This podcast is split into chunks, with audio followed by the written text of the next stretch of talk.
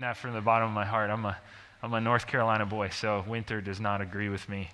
Um, and, you know, um, so Rollin and I, he, he went to UNC, I went to Duke.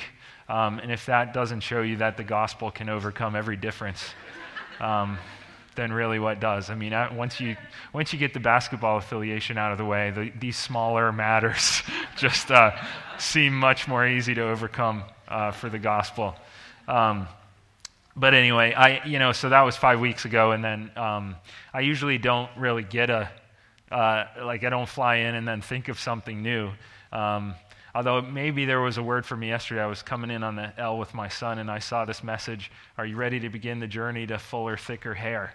Um, and I thought to myself, "Well, actually, maybe that is for me. I don't know." But um, so this uh, this morning, though, joking aside, um, this morning I was um, just reflecting, and I, I, wanted to share these two verses real quick, not part of the message. Uh, this is Isaiah 54, 2 and 3.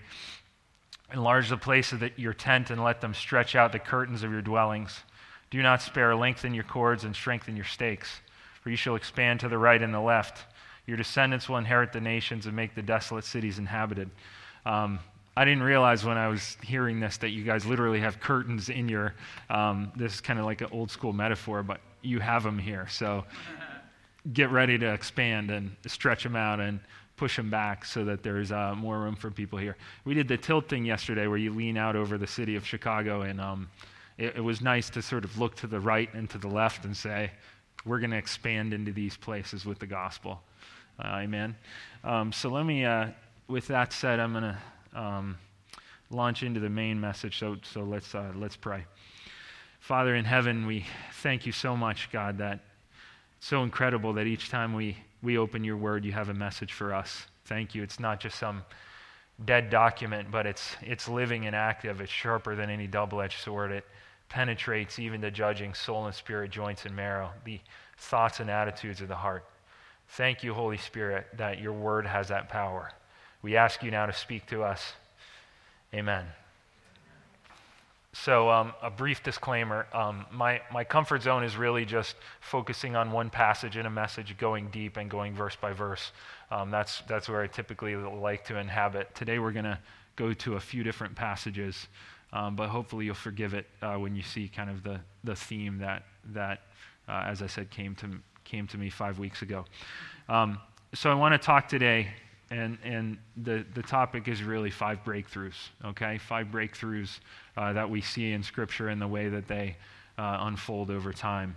Uh, so, first, uh, the first breakthrough uh, starts in Genesis chapter 38. Uh, there's a woman named Tamar. she's a Canaanite woman, so outside of kind of the nation of Israel. Um, and she marries one of Judah's sons. Judah's son is very wicked, and he dies. Uh, she marries the next son. The next son also dies. Um, and then Judah says, Well, I'm not going to give her my third son because he'll probably get killed too. Um, so, so she's basically a widow. She's been abandoned. She hasn't been treated right under the law. Um, and then she becomes, uh, she becomes pregnant, really, in kind of an inappropriate fashion. Um, and then we, we come to Genesis 38 uh, verse 27. And I think we may have the, the verses may miraculously appear. Okay, so, um, so this is uh, Genesis 28, uh, 38, 27 through 30. Came to pass at the time for giving birth that, behold, twins were in her womb. And so it was when she was giving birth that the one put out his hand, and the midwife took a scarlet thread and bound it on his hand, saying, This one came out first. Then it happened as he drew back his hand that his brother came out unexpectedly. And she said, how did you break through? This breach be upon you. Therefore, his name was called Perez. Afterward, his brother came who had the scarlet thread on his hand, and his name was called Zerah. So basically, here's what's happening there are twins, and one starts to be born first. And so the midwife's like, okay, well, he's going to be the firstborn and get all the privileges that accrue to that. So let me just tie the scarlet thread on him so we don't confuse them later since they're twins. Um, while she's doing that, the other baby just kind of jumps out first. Um, and so he gets the name Perez, which literally means breakthrough, right? Literally, um, when it seemed like someone else was going to be born first, Perez just kind of like jumped out and said, I'm here first, and actually I'm going to be the firstborn. Okay? And so he, his name literally meant breakthrough. Um, to understand the importance of this, you have to know in that culture just how vitally important sort of being born first, what you call primogeniture, really was, right? So um, you may remember when Isaac came um, to bless his sons, Jacob and Esau. Jacob, by a disguise, showed up and got this huge blessing. And then Esau showed up later. And what did Isaac say? He said, Well, what else can I give you? I've given him everything else already, right? So the firstborn was, it wasn't kind of like a, um, you know, when Tracy and I in our will, we have four children, there's an even split. But in those times, it was kind of like the firstborn's going to get basically everything. And if the firstborn's nice, then maybe the other kids will be taken care of also subsequently, right? So it was vitally important in that time um, kind of to be born first. And, and this is what happened with Perez, right? So he, he had this kind of zeal, he had this energy to burst out and receive the blessing of God. And what's, what's interesting is you see again and again in Scripture um, how God sees long before someone's even born. You remember when Rebecca was pregnant and she's like, Whoa, it feels like there's a almost like there's a war going on inside of me. And she seeks the Lord, and the Lord says, There are two nations in your womb. So isn't that fascinating, right? That, you know, in, in human society, it's kind of like, well, there are two babies in there. But not how God sees. God said there are actually two nations in your womb. And here's how it's going to play out, right? So God is already seeing and is birthing something. And so even in the womb, this is the spirit that Perez really embodied, right? He, he was the spirit of breakthrough. He overcame the obstacle of his brother trying to punch out first, and he just flew to the front, right? Um, and because of that, he becomes an example of how, through the grace of God, someone can have the spirit of breakthrough it and punch through um, various obstacles. I mean, so again, you think about it, and like so many other stories in the Bible, it's fair to ask the question well, why? Why Perez, right? He's the, he's the son of an illegitimate union. Um, the nation of Israel was very focused on kind of insiders and outsiders, right? And he's the son of a Canaanite woman. Um, but God shows him this grace, and he punctures through to receive what God's purpose for him was. Okay? So think about Perez, you know, as we as we go through all these other examples, Perez is the guy who kind of kicked this process off. And it started at, at the moment of his birth. So let's roll on. So that was kind of, if you will, an individual breakthrough. Now let's move on to what I would call a, a familial breakthrough. Okay? So um, again, you have someone you probably might not expect would be destined for this kind of great story. Um, her name was Ruth. Uh, she was a Moabitess, okay? So she was not, um, again, not in the nation of Israel. Uh, there was a famine in Israel, so um, a family moved there um, to Moab. Uh, then the husband died, and then both sons died, but they had already married Moabitess women, right? And so Naomi says to her daughters in law, Look, this isn't going to I've got nothing for you back home, so you should stay here with your people, right? And one of the two daughters in law, Orpah, says, Okay, I will. Um, Ruth says, I'm going where you're going, all right? I'm staying where you're staying. Your people will be my people, your God, my God. Nothing but death is going to separate us. So she makes that commitment and she goes back, but really ahead of her, in the natural sense, is the prospect of a life of destitution right? It's pretty, it's pretty hard to be the widow and the daughter in law of another widow, right? There's, there's sort of a lot of, um, there's multiple mouths to feed and no evidence of where to find it, right? So, um, to make a long story short, she works in the field of Boaz. Um, she and Boaz are about to get married. And uh, we pick up in Ruth chapter 4, uh, verse 9. Boaz said to the elders and all the people, uh, Ruth the Moabitess, the widow of Mahlon, I have acquired as my wife to perpetuate the name of the dead through his inheritance, that the name of the dead may not be cut off from among his brethren and from his position at the gate. You are witnesses this day.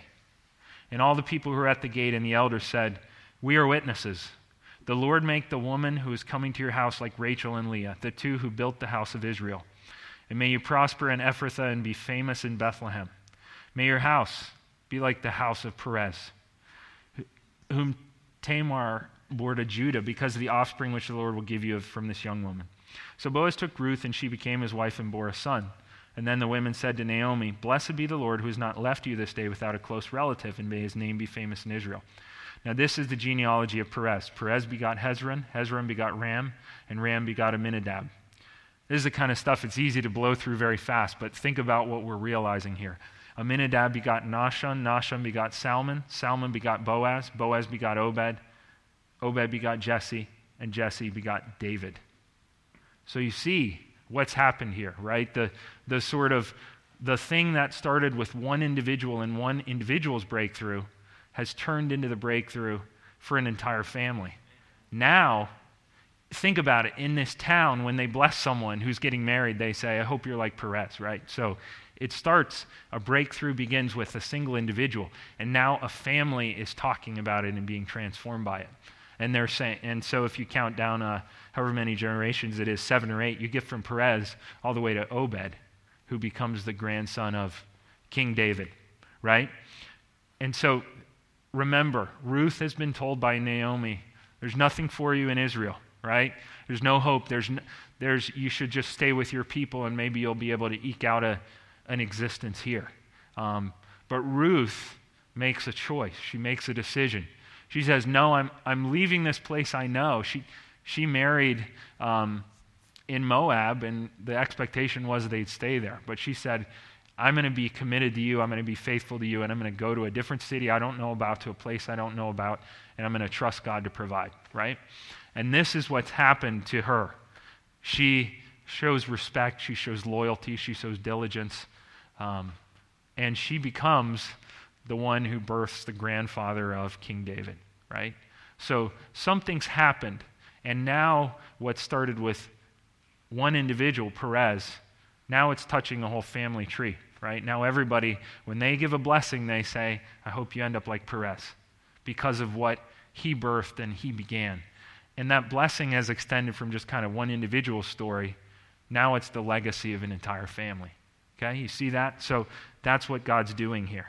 Um, again, we can ask the same question about Perez that we asked about, we can ask the same question about Ruth. Like, why Ruth, right? You would have looked at the circumstances and said, she's a widow, and she's a widow that might even fall outside the safety net of Israel um, because she's an outsider, right? But God, in His grace, enabled her to be part of the lineage of King David, right? Um, it's incredible. So she, she received that grace from God and she broke through to accomplish the purpose that God had for her. Uh, let's move on. Let's talk about David, uh, who also came from this line that is traced back to, to Perez. David was the youngest of eight sons, and when it was time for a new king after Saul had demonstrated by continued willful disobedience that he wasn't God's man for the job, um, God told Samuel the prophet, Go to Bethlehem, and among the sons of Jesse, you'll find a king, right? And so it was time for a feast, and they said, Oh, the prophet's here, let's gather everybody. Well, except ah, David, he's kind of the youngest, doesn't really matter, we'll leave him out there with the sheep, right? And so later, when Samuel said, We're actually not going to start the feast until you parade your sons before me one by one. So all seven sons parade by, and every one, the Holy Spirit says, this isn't my king. This isn't the one I've chosen to anoint. Um, David's not even there, right? He wasn't even invited to be part of this kind of procession, this beauty pageant, if you will. Um, he's out taking care of the sheep. Um, but it didn't matter that uh, he, he was there to promote himself. What mattered is that the Holy Spirit knew his heart and said, Samuel, none of these is the right one. It's actually going to be uh, David, right? And so David gets anointed, and life pretty much externally, even though the scripture says the Spirit came onto him from that day, life continues pretty much the same, right? He's still out there taking care of the sheep. Um, his older brothers go off to war, some of them.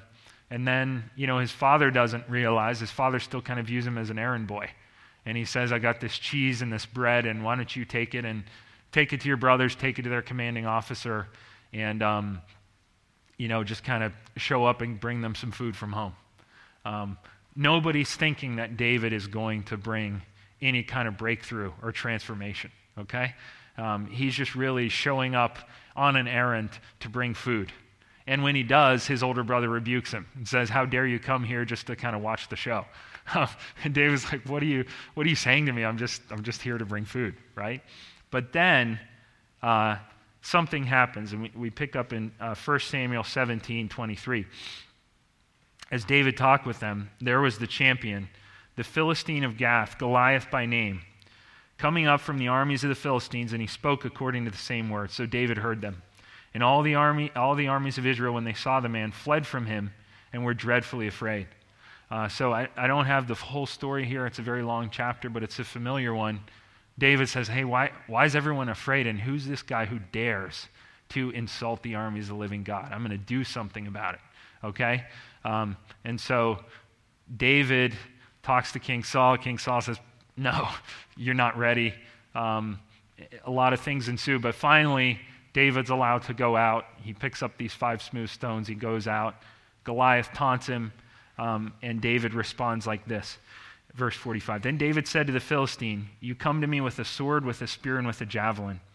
But I come to you in the name of the Lord of hosts, the God of the armies of Israel, whom you have defied. This day the Lord will deliver you into my hand, and I will strike you and take your head from you. And this day I will give the carcasses of the camp of the Philistines to the birds of the air and the wild beasts of the earth, that all the earth may know there is a God in Israel. Then all this assembly will know that the Lord does not save with sword and spear, for the battle is the Lord's, and he will give you into our hands. So it was when the Philistine arose and came near to meet David that David hurried and ran toward the army to meet the Philistine. Then David put his hand in his bag, took out a stone he slung it and struck the Philistine in his forehead, so the stone sank into his, sank into his forehead, and he fell on his face to the earth. So David prevailed over the Philistine with a sling and a stone, and struck the Philistine and killed him. But there was no sword in the hand of David. Therefore David ran and stood over the Philistine, took his sword and drew it out of his sheath and killed him, and cut off his head with it.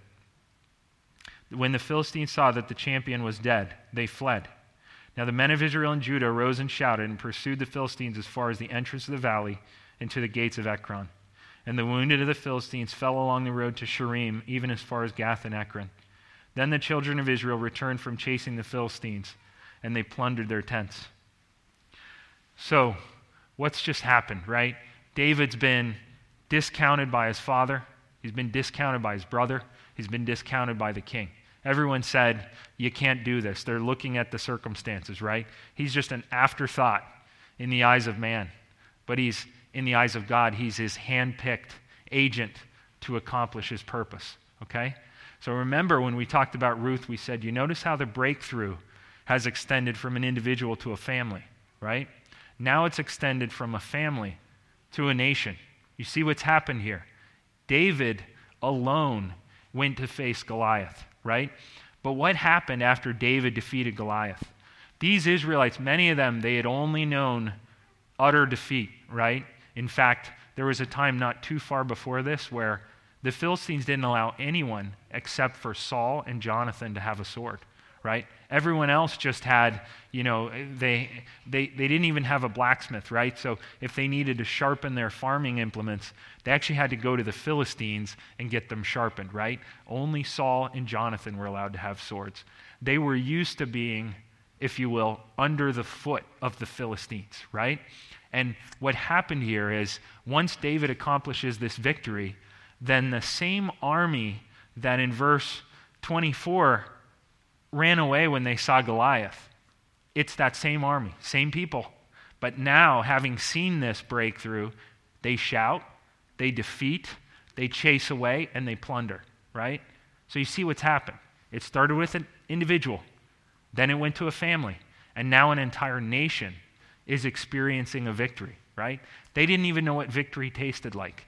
But now they chase them, and when it says they chase them all the way to Gath and Ekron, that's back to Philistia, right? Because they were in uh, the territory of Saul and his nation for this battle. They were chased all the way back, right? And then, once they were chased completely out, then the army of Israel came back and plundered their stuff. You see? So it's the concept that the breakthrough that begins with you as an individual is then the breakthrough that touches your family, is then the breakthrough that you can minister to other people, right? So that they who've been under the foot of the devil and his schemes can be set free, right? And they can chase him away by the power of the Spirit and with your help ministering to them as someone who's discipling them. And then they can plunder, right? They can take back what was probably taken from them 10 years before, okay? So, again, how did this happen to David, right? He was alone, tending sheep, not even knowing a feast was going on until some errand boy said, Come quick, the, the prophet wants to see you, right?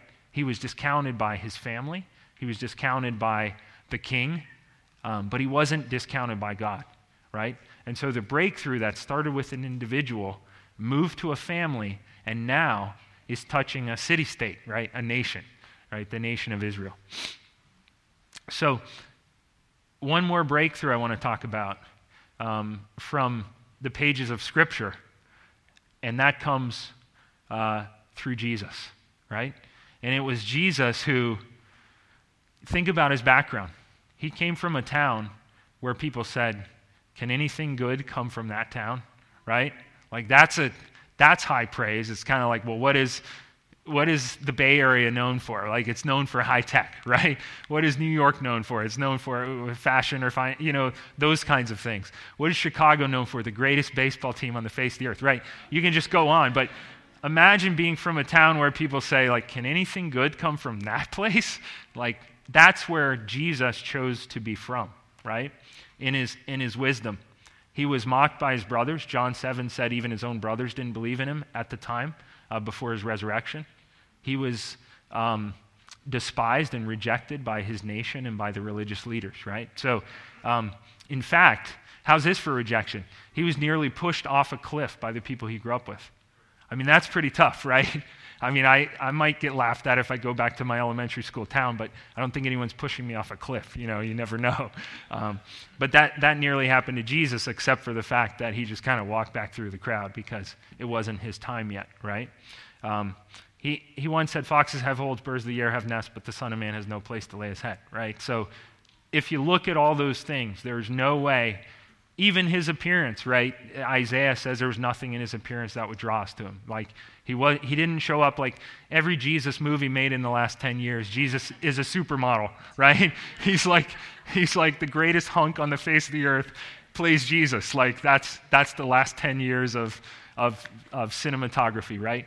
Um, that's not how Jesus showed up according to Scripture. He didn't show up in fancy clothes, he didn't show up um, kind of looking the part of this global superstar who's going to play in a major Hollywood production, right?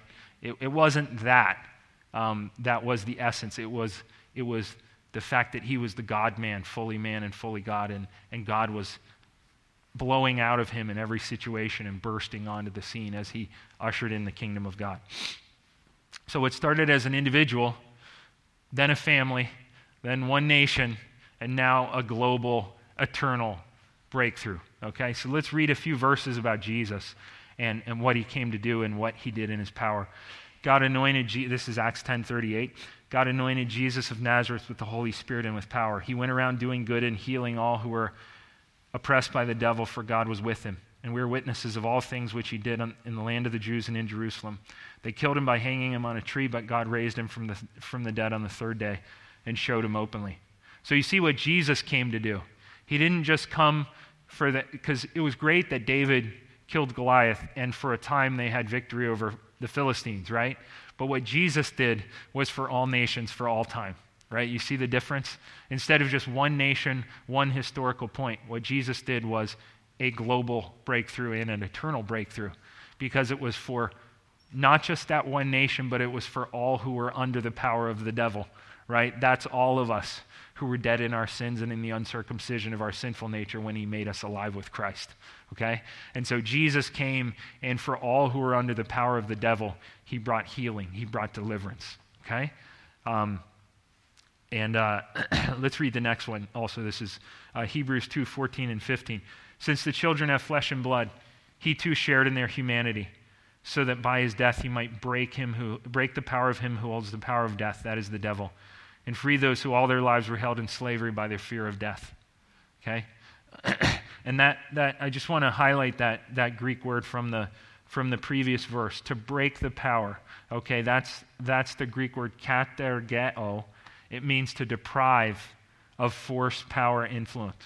Okay? So that means that Jesus came along and the power, force, and influence that the devil had over you, over me, over your work colleague, over your fellow student, over your family member, Jesus came to deprive completely him of power, force, and influence. Okay? So, not just a sort of an, an uneasy truce. Jesus did not come to forge an uneasy truce with the devil. He came to deprive him completely of force, power, and influence. Okay? All right? So that in every area, in every sphere where the devil has been reigning, like the Philistines, they could be completely driven out. That's what Jesus came for. Not an uneasy truce with a pattern of sin in your life. Not an uneasy truce with a difficult situation, but a complete and utter defeat and plundering by the power of the Spirit. Okay? Um, and so I, I think I already broke into this verse from Colossians 2. But when you were dead in your sins and the uncircumcision of your flesh, God made you alive with Christ. He forgave us all our sins, having canceled the charge of our legal indebtedness which stood against us and condemned us. He's taken it away, nailing it to the cross. And having disarmed the powers and authorities, he made the public spectacle of them, triumphing over them by the cross. Right? So, this is kind of what it felt like for the Philistines, right? Because they were chased all the way back to their home, right? Looking like fools. Right? there's, if, you, if you know from this era, when you came back to your hometown as a conqueror, there was a parade, there was a party. You brought, you know, potent, like the Romans would bring back, say, exotic animals from the places they were. They would parade the captives in front of them, and then the conquering general would be there at the end in a chariot. Um, and uh, sorry, there's a Patton reference, but I'm, I'm resisting the urge to, to talk to me later about. Um, but anyway, Jesus, um, it, the Philistines experienced the opposite of that, right? They were running back. They might have cast aside their sword and their spear on the way just to get back without getting killed, right? And this is what Jesus did to the demonic powers and authorities. He completely disarmed them, and then he made them look like fools, which is kind of a modern way of saying he made a public spectacle of them. You see that? Um, and that's what Jesus did. Again, it's not an uneasy truce, it's a total domination. Okay? Um, and then uh, one more verse I want to I want to read. Um, he who sins is of the devil, for the devil has sinned from the beginning. This is why the Son of God was manifested, that he might destroy the works of the devil. Okay? There's, there's no compromise here.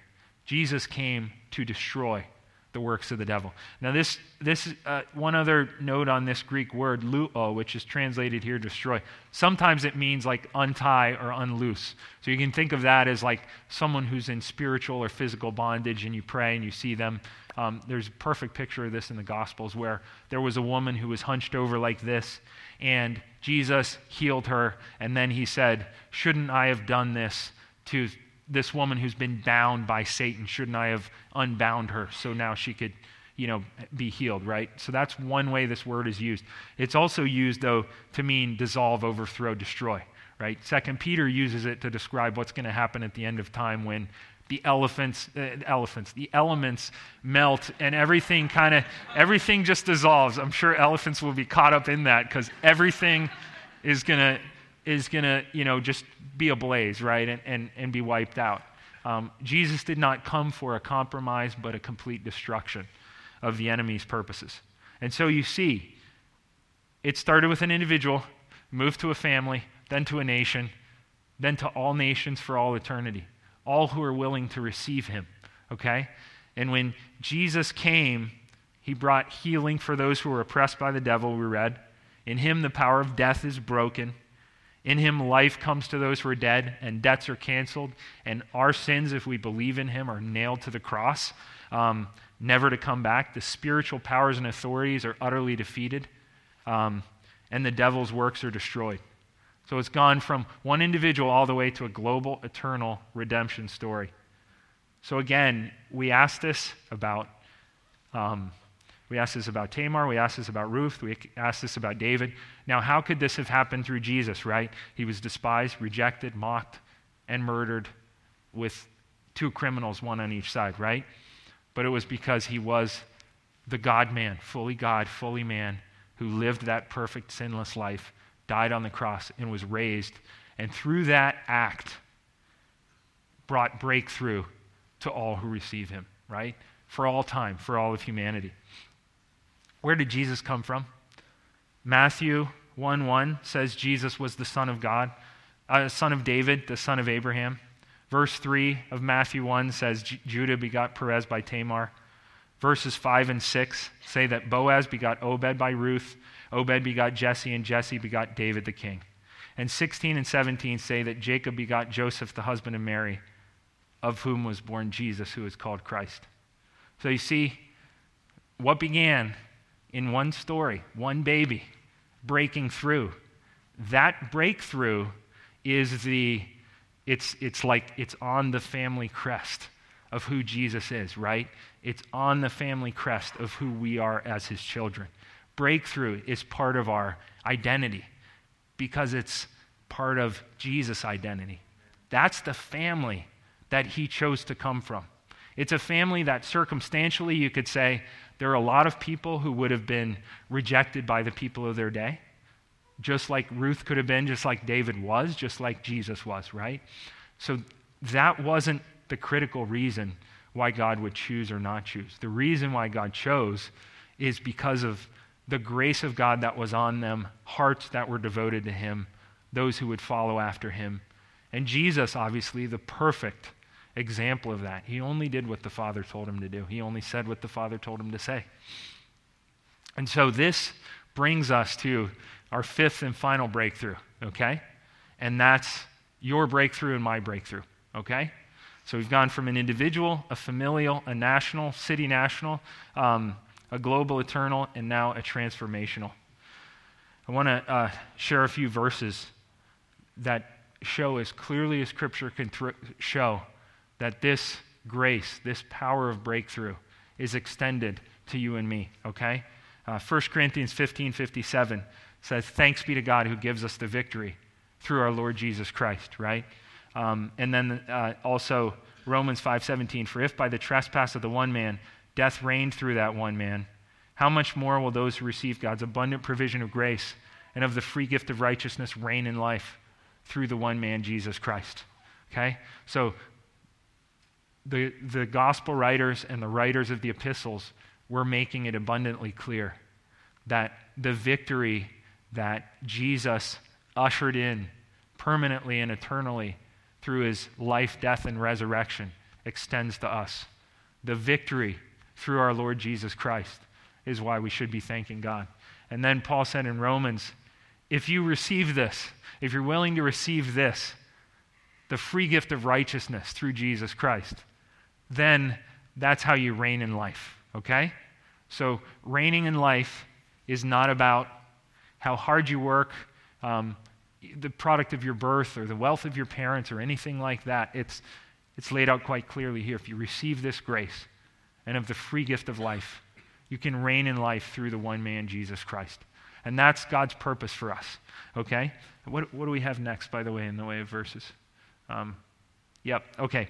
And then, what did Jesus call us to do having received this breakthrough? Okay? Matthew 28 and also um, Acts 1 8. Jesus said, All authority in heaven and on earth has been given to me, and you will receive power when the Holy Spirit comes on you, and you will be my witnesses in Jerusalem and in all Judea and Samaria and to the ends of the earth. Okay? So, Jesus is making it quite clear by the two things he said between his resurrection and ascension. I have all the authority and the power. It's been given to me. And by the way, you will receive power when the Holy Spirit comes on you. You're going to be my witnesses here into the far corners of the earth. Okay? Jesus was making it clear again and again this breakthrough that I ushered in is for you to receive. Okay? It's for you and me to experience. Not just, wow, that was a great story. What a cool family, right? The, the coolest part is you and I are in that family okay? Romans 8:29 says, "Those God foreknew, he also um, it's maybe a few verses down, but um, those God foreknew, he also predestined to be conformed to the likeness of his Son, that he might be the firstborn among many brothers and sisters, okay? So here's the good news this family we've been reading about, okay? If you belong to Christ, then you're adopted into it, all right? And Jesus is your big brother who has gone through everything, has defeated everything, and is the one who now empowers you to have breakthrough um, in areas of your life. I remember when uh, I was um, a second grader, and um, one day I was walking home from school, and uh, like the tough kids in the neighborhood started throwing ice balls at me, and then my big brother showed up and fought them off. You know, so that's the uh, a, a, vivid memory I have of my childhood, um, in which I was outmatched, but together with my big brother, I was not outmatched, right? And so Jesus is the firstborn among many brothers and sisters. That means great news. What started with an individual, then a family, then a nation, then all people for all eternity who trust and obey him. This is us. We're in that family, okay? We actually belong to that family. The, Jesus is the firstborn among many brothers and sisters, okay? That means he's my brother, he's your brother if you trust in Christ. And that means that the breakthrough that you're looking for, it's not just something you pray for from the standpoint of anything other than this is in my family heritage. This is who we are, okay? I read this and I say, you and I, we're in the family of Perez. We're in the family of Ruth. We're in the family of David. We're in the family of Jesus. And this is etched on our family crest is that Perez, that spirit of breakthrough. Okay? So um, it's, it's natural to read this and say, or to hear this and say, like, you know, who am I to be named in this mighty number. If you only knew where I came from, what I've done, who my parents are, how long I've prayed about something and, and haven't seen the circumstances line up the way I would like them to line up, um, well, just remember what we've been talking about. You could say the same thing about Perez. Why Perez? Right? Why Ruth? Um, why David? Why Jesus? They had so many natural circumstances that would have and did have their contemporaries completely write them off, right? They were completely discounted by their contemporaries. But what matters is what God sees, and God looks at the heart, right? Not at the external circumstances of your birth or where you came from or what your life was like before Christ, okay? So I want to ask the music team to come forward, uh, please, now, as we're, uh, as we're wrapping up. Um, and I just want to I want to ask everyone just to take a moment of reflection.